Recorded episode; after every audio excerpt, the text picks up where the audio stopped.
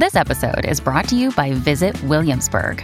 In Williamsburg, Virginia, there's never too much of a good thing. Whether you're a foodie, a golfer, a history buff, a shopaholic, an outdoor enthusiast, or a thrill seeker, you'll find what you came for here and more.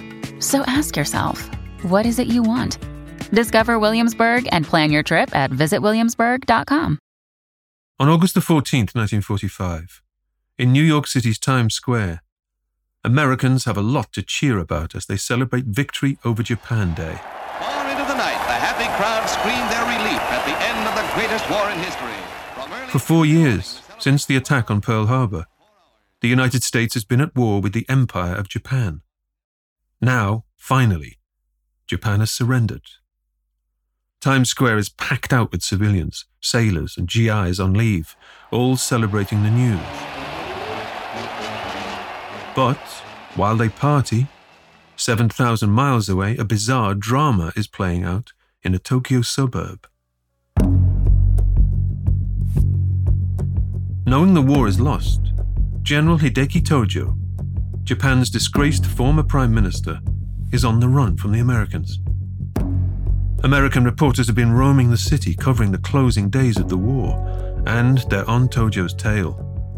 He may be in hiding, but after days in hot pursuit, they've tracked him down. Tipped off by the reporters, a command of American G Is arrives at a nondescript house in suburban Tokyo. The press corps is already camped outside. The soldiers' translator shouts out their message to the fugitive hidden inside the property: "Surrender now!" But surrender isn't in General Tojo's vocabulary. My name is Paul McGann, and welcome to Real Dictators, the series that explores the hidden lives of tyrants such as Adolf Hitler, Chairman Mao, and Kim Jong-il. You'll be right there in their meeting rooms and private quarters, on the battlefields and in their bunkers, up close and personal with some of history's most evil leaders, watching on as they make the decisions that shape the world as we know it. We'll take you behind the curtain, beyond the propaganda and the myth-making, to hear the real stories of their totalitarian regimes. In this episode, we're in Japan in the nineteen thirties and forties. Have you ever heard of General Hideki Tojo? Perhaps not. He's the man who led Japan through World War Two. Without him, Pearl Harbor might not have happened. The atom bombs might not have been dropped on Hiroshima and Nagasaki.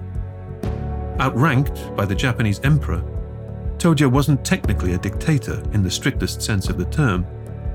He did not hold absolute authority. His means of exercising power were more subtle, more nuanced than full-blown autocracy.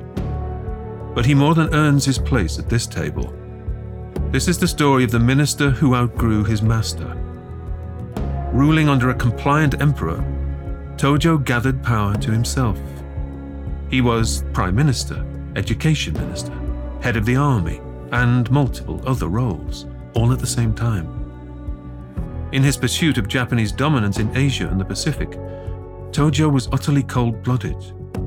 He preached an absolute code of no surrender, a code which saw him fight one of the dirtiest wars ever known. He indoctrinated a population of seventy million people, then drove them to mass suicide when the tide of the war turned. In the pantheon of tyrants, this general turned politician is often overlooked. It's time to correct that. From Noiser Podcasts, this is the story of General Tojo, and this is Real Dictators.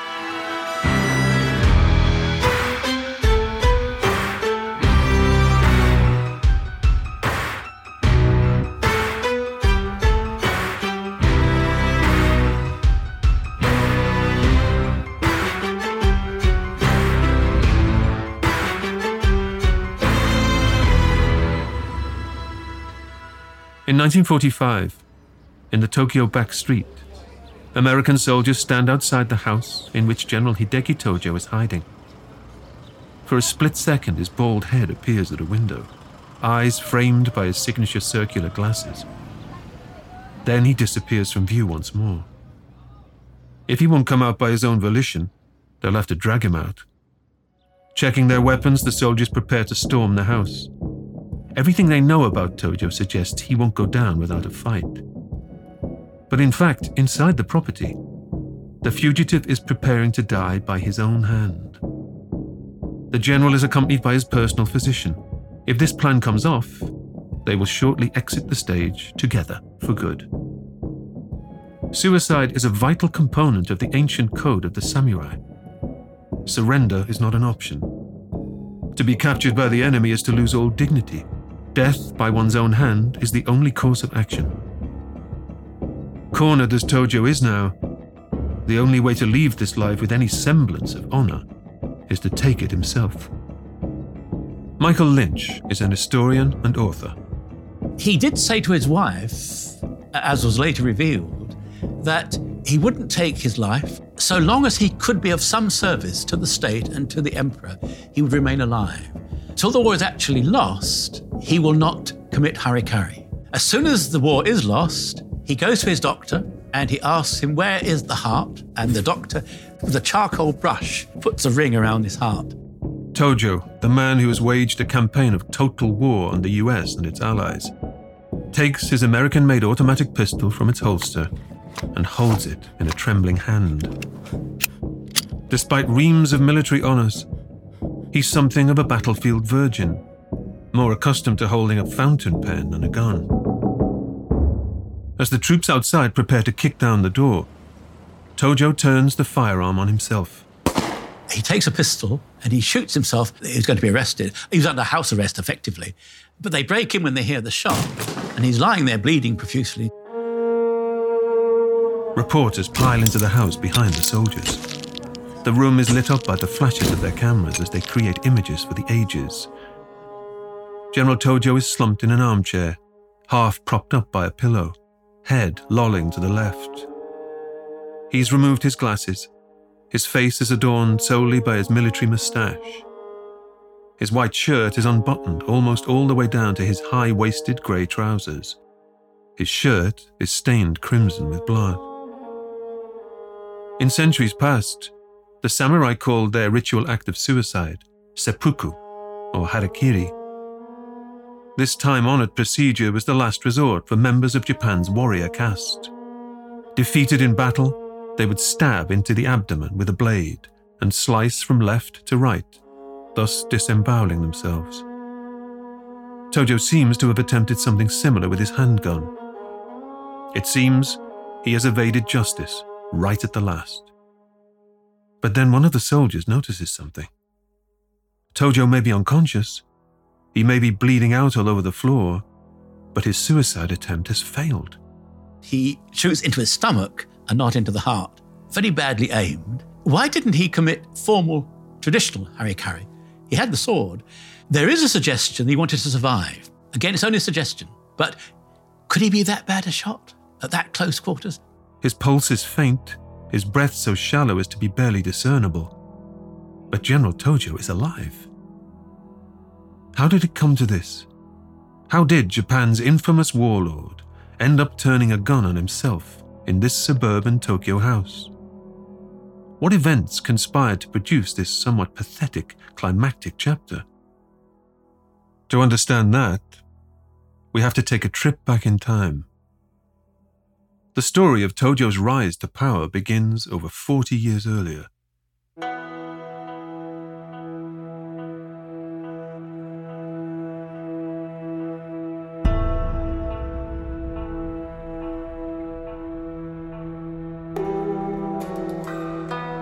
The year is nineteen oh four.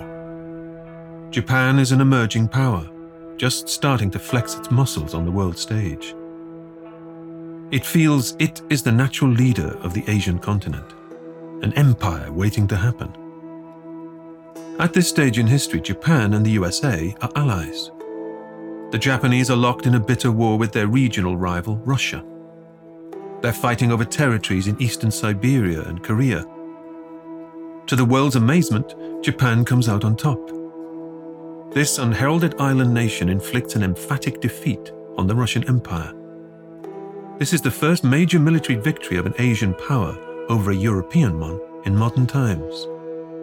Japan is clearly a serious military and economic force in the world. From a Japanese perspective, this emergence is no surprise. After all, Japan claims to have the smartest people, the toughest soldiers, and an emperor who is a living god. One of the rising stars of the Imperial Japanese Army is a young second lieutenant, Hideki Tojo. He's exceptionally hard-working and has an extremely sharp intellect. His colleagues nickname him the Razor. Tojo has two outstanding characteristics, I think we could say. One is total loyalty to the empire and to the emperor. The other is a commitment to work, which he sees as a duty which can never be limited or controlled or undermined. And therefore he'll work eighteen hours a day if he has to. He sees work as his way of contributing to the state. I don't think he thinks very deeply. He's not intellectual in the sense of pondering issues and finding out justification. He accepts Japan and its struggle. And I'd say about Tojo, it's not simply power lust for its own sake. He wants power, but he wants it in the name and for the cause of Japan. It's not power lust for its own sake, I would suggest. It was a cause he believed in. Japan was the cause. The empire and the emperor were the cause. Japan was going somewhere, and he would be its servant, but he'd need to rise in the system in order to be an effective servant of it. And he always said his first duty was always to the emperor. Whatever he did was done in the name of and for the good of the emperor. Historically, Japanese society has been divided into four classes or castes: the peasants, the artisans, the merchants, and, at the top, the samurai. The Tojo family is from this highest caste. The samurai are the warriors of Japan. They hold true to martial values. They're born and bred to relish war, disregard pain, and pursue glory at any cost. Jonathan Clements is an expert on East Asia and author of the book A Brief History of the Samurai. The samurai were the aristocracy, basically ran Japan for two hundred fifty years as a police state until eighteen sixty-eight, when the Meiji Restoration supposedly put the emperor back in charge. This led to the modernization of Japan, and it led to the disbandment of the samurai. Suddenly, this warrior class, whose job it is to fight people, who've had nobody to fight for two hundred fifty years, are suddenly told that they're surplus to requirements. And a lot of them joined the military. The navy in particular, but also the army, was a real home for all of these disenfranchised officers with nothing better to do, who trained up with modern weapons and brought this samurai spirit, brought this notion of a life of warfare into the modern Japanese military. This burgeoning samurai spirit partly explains Japan's emergence in international affairs. This is a nation growing in self-confidence and in ambition. So what you get is a country that's been shut off from the world for all this time, suddenly with a new mandate, with a new mission to go off and set up colonies abroad, to imitate the Europeans and the Americans by colonizing China. And so within very few years, you see the, the Japanese moving into the Ryukyu Islands, into Okinawa, into Korea and Taiwan, and then into parts of the Chinese mainland. And they're imitating the Western powers. They're trying to do to China what everybody else is doing to China. They are called the British of Asia because they're this plucky island nation who's never been defeated. And you get this euphoric period from the eighteen seventies up until the nineteen thirties, really, where the Japanese regard themselves as a warlike military race carving out a new empire for themselves in East Asia. The caste system has officially been abolished by the time Hideki Tojo was born in eighteen eighty-four. But it still shapes how people think and how they conduct themselves. As a hereditary samurai, young Hideki is raised to behave in a certain way, to conduct his life in a certain manner. His purpose and his calling is the pursuit of war. Mark Felton is a military historian and author of books on Japan and World War Two, including Japan's Gestapo. Tojo is, is an interesting fellow. He's a member of a samurai family. He's from that very narrow political class that runs Japan since the Meiji Restoration up until the end of World War Two. He was born in Tokyo. His father's a lieutenant general in the Imperial Army, so he's very much inured into that honorable officer class. They see themselves very much as the inheritors of the samurai traditions of the past. And he is absolutely devoted to the person of the emperor. Many of them were, of course, but Tojo is particularly loyal to the whole idea of the imperial family and personally to Emperor Hirohito. After graduating from the Japanese Military Academy, Tojo earns a reputation as a tough, disciplined operator. His single-mindedness impresses his superiors. He marries and has children, but in truth, he's wedded to the job. He refuses to have any part in raising his four daughters and three sons, lest it distract him from his work. He's born into a, a military family, and all he knows really are military standards. It's sometimes said, and I'd go with this, that he, he's not a private man ever, meaning by that that his private life, his family life, although he married and had children, uh, it meant nothing to him in terms of defining what he wanted and what he did. He wanted to serve as a soldier. While his wife, Katsuko, looks after the kids, husband Hideki works late into the night in his study, trawling through army paperwork. In a nation where diligence is valued above almost all other qualities, Tojo's work ethic puts him right on track for a series of rapid promotions. Charisma, political charisma, is not important in Japan at the time. Very much is run by grey men, if you like, uh, suits. He's a bureaucrat. I have to say, I would draw analogies to Himmler, head of the S S. He even looks a bit like him with his round glasses and short haircut. So he's a really, really efficient bureaucrat. He's not particularly a combat officer. That's something that's not really a part of his makeup. He manages to climb the greasy pole of Japanese internal politics and the military during the nineteen twenties and thirties. He makes himself useful to the right people. Now, in Japanese society at the time, and perhaps even today, many of the Asian societies are patronage societies. So it's not necessarily advancement by merit. It's more who you know rather than what you know. So in the Japanese society at the time, in the military, it was important for him to form alliances with the right people on, on the way up. I mentioned his bureaucracy. This is a guy who works nearly all night going through piles and piles and piles of paper. A guy who keeps color-coded notebooks for every single thing he's looking at. So very similar to kind of Himmler, obsessive note-taking, obsessive details, lists of enemies, lists of people they're keeping an eye on. Analogy perhaps with J. Edgar Hoover, you know, this kind of storing away ammunition for later use against his opponents. I'm historian Ruth Goodman, host of Noiser's newest podcast, The Curious History of Your Home. I've spent my life investigating the hidden history of everyday objects. The vacuum cleaner in your cupboard, sleek and compact today, but when it was invented, it was literally powered by horses and took four to six people to operate. The minty fresh toothpaste by your sink.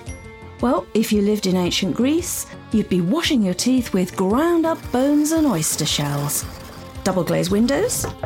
We owe those to a French king's odd fascination with oranges. The Curious History of Your Home explores the extraordinary in the ordinary. Listen to The Curious History of Your Home each Tuesday, wherever you get your podcasts. From award-winning podcasters Noiser, The Curious History of Your Home.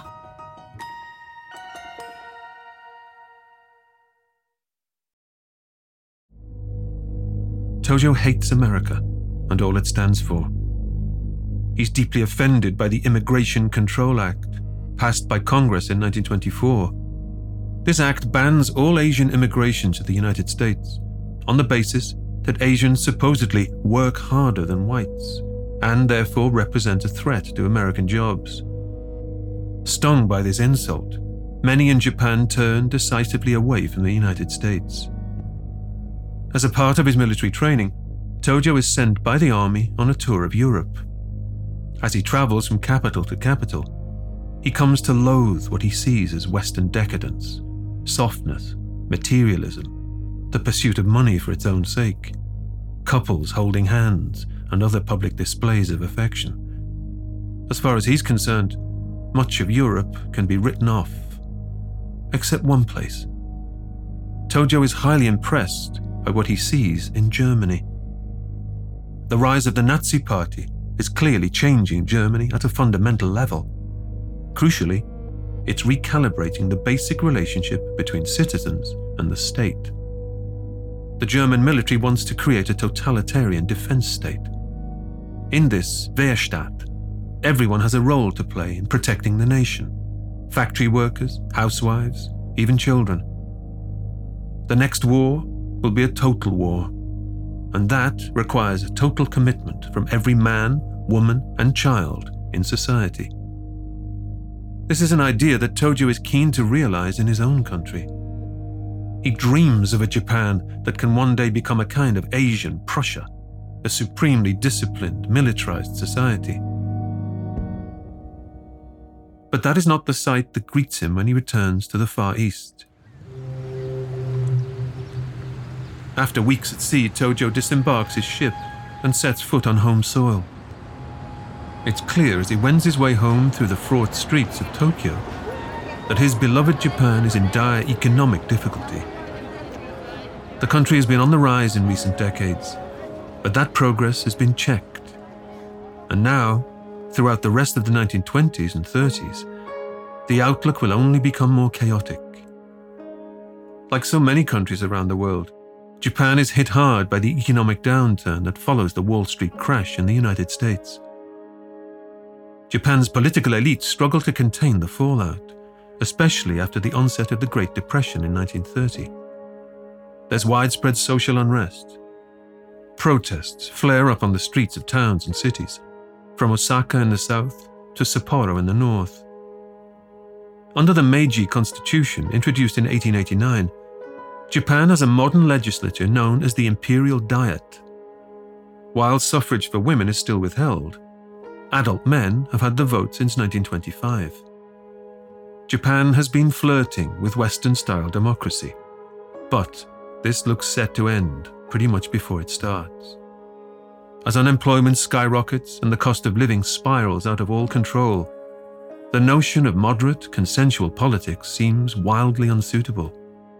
Remember that Japan was a military state for two hundred fifty years beforehand. For almost a millennium, the real ruler of Japan has not been the emperor, it's been the shogun, it's been the general. So the idea of democracy, the idea of civilians being in charge, is actually something of a flash in the pan in the early twentieth century. The military is very swiftly reasserting itself, military might and the connections of the military-industrial complex, of the people that make the cars and the guns and the planes.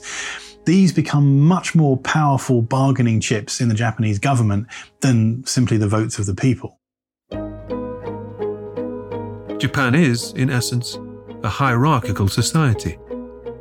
At the top of this society sits the emperor, Hirohito. At just twenty-nine years old, Hirohito has already had a distinguished military career before becoming head of state on the death of his father. He will father seven children and become the longest reigning Japanese emperor and one of the longest serving monarchs on the globe.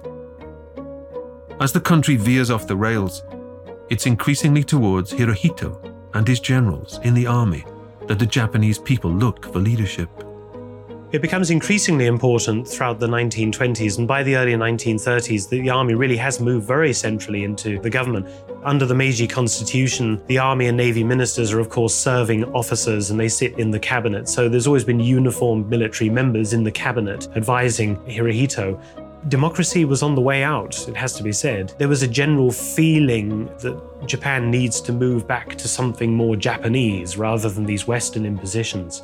They talked about something called the kokutai, which is called the national polity. It's a very peculiar Japanese expression, but it means a kind of Japanness, if you like, under the emperor and uh, uh, all of those kind of traditions that perhaps were being eroded by Western-style democracy and elements of socialism, communism, et cetera. Hirohito's court sets the benchmark for royal grandeur. It's the envy of monarchs the world over. Hirohito was born to rule, and boy does he know it. But despite all the trappings of power, Hirohito is no autocrat. He's an army man, and the army contains many of his key allies. Though the throne is his birthright, Hirohito leans heavily on the support of his generals. In policy terms, in shaping Japan's role in the world, It's the army, not the emperor, that calls the shots. So there is a feeling that the military needs to do something to save Japan. But of course, they're also rather self-serving because they want to put themselves into a position of power and push their own agenda, which is imperial expansion. Everybody agrees that Japan has to invade other countries, and that's going to happen regardless of who is in control. Many believe that the answer to Japan's woes lies in creating an overseas empire. This, they argue, will unite the Japanese people and increase prosperity. East Asia and the Asian subcontinent are the obvious places to invade, although some generals want to seize territories as far afield as the Philippines and even Australia. The military is united in wanting overseas expansion, but it is divided in terms of who they see as the enemy. The Japanese army can broadly be split into two factions, each bitterly at odds with the other.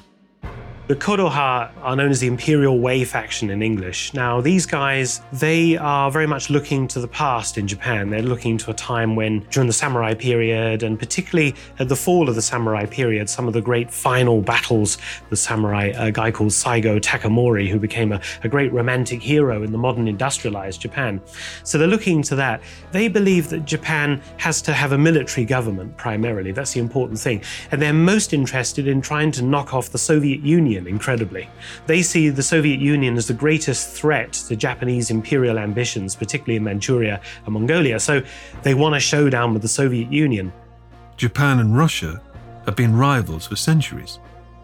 By now, in the early twentieth century, they are mortal enemies. They both crave control of Northeast Asia and Siberia. The Kodoha faction of the Japanese army are hell-bent on settling old scores with the Soviets. The other side, the Torseha, known as the control group, of which Tojo becomes a prominent member, they share similar empire-building desires. They're very much for the mechanization of the military and the building up of the army and navy. They reject again Western democracy and, and those kind of ideas. Both groups, of course, are into emperor worship, and already the position of the emperor had been codified in law as being a living god. So that's a very important point. But the control group are primarily interested in a war in China, so they see China as the future for Japan. Japan has long been tantalized by the vast expanses of Chinese land right on their doorstep. The Toseha argue that invading China would provide the essential natural resources Japan desperately needs to build and sustain an empire. So the two groups, broadly unpleasant. However, they do vary in enemies. That's the important thing. And and literally throughout the whole nineteen thirties, these two groups are constantly arguing and literally fighting with each other. Hideki Tojo belongs to the Toseha faction. A leading member, Major General Tetsuzan Nagata, becomes a close friend and mentor. Nagata is hated by the rival group. As tensions bubble up, his life is increasingly at risk. A young Kodoha officer, Lieutenant Colonel Saburo Aizawa, decides to take matters into his own hands. On August the twelfth, nineteen thirty-five, Nagata sits in his office in the Army's Tokyo headquarters, working through papers at his desk. Across the building, the disenchanted Lieutenant Colonel Aizawa paces purposefully in the direction of the Major General's office. His jaw is set, his face fixed with a stony look. Aizawa rounds a corner and walks down the long corridor to the Major General's room. He stops at the ornate wooden doors. He knocks. After a few moments, an attendant comes to the door.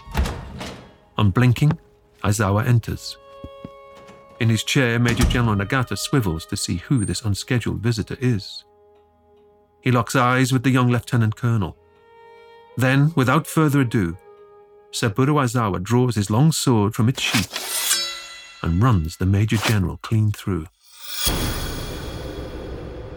Nagata's gasp becomes a bloody gurgle. Clutching his punctured stomach, he collapses to the floor. Francis Pike is an historian, an expert on Japan, and author of Hirohito's War. Throughout Japanese history, there is a history of political assassination using the Japanese sword. This comes from the samurai period. And the sneak attack is actually culturally very acceptable in, in Japan. It's within the cultural acceptability of Japan. When you feel strongly about something, the sneak attack is perfectly fine. This was obviously an extremist devoted to his faction. Uh, he decided to put away Tetsuzan Nagata, who the, the man he saw as the arch enemy of his faction. It's a stunning, grisly act of insubordination. The emperor is horrified. It's not a good look to have officers in the Imperial Army, the country's most revered institution, murdering each other. The Aizawa incident, as it becomes known, will prove to be the high point of political infighting. But the damage is done. Riven by a schism, Japan's military is in disarray, its reputation tarnished. In the minds of many, the only solution is to find someone ruthlessly efficient enough to restore order and discipline. The obvious choice for such a task is Razor Tojo. In the next episode of Real Dictators, Hideki Tojo assumes control of Japan's military police, the Kempeitai. Under his leadership, they will become a force as feared as the Nazi Gestapo. The Japanese army invades China and embarks on a campaign of terror against the native population. The Kempeitai set up a research lab that plumbs the depths of human cruelty in the name of science.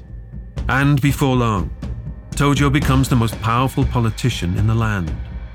Under his leadership, Japan will ready itself for war with the United States. That's next time on Real Dictators.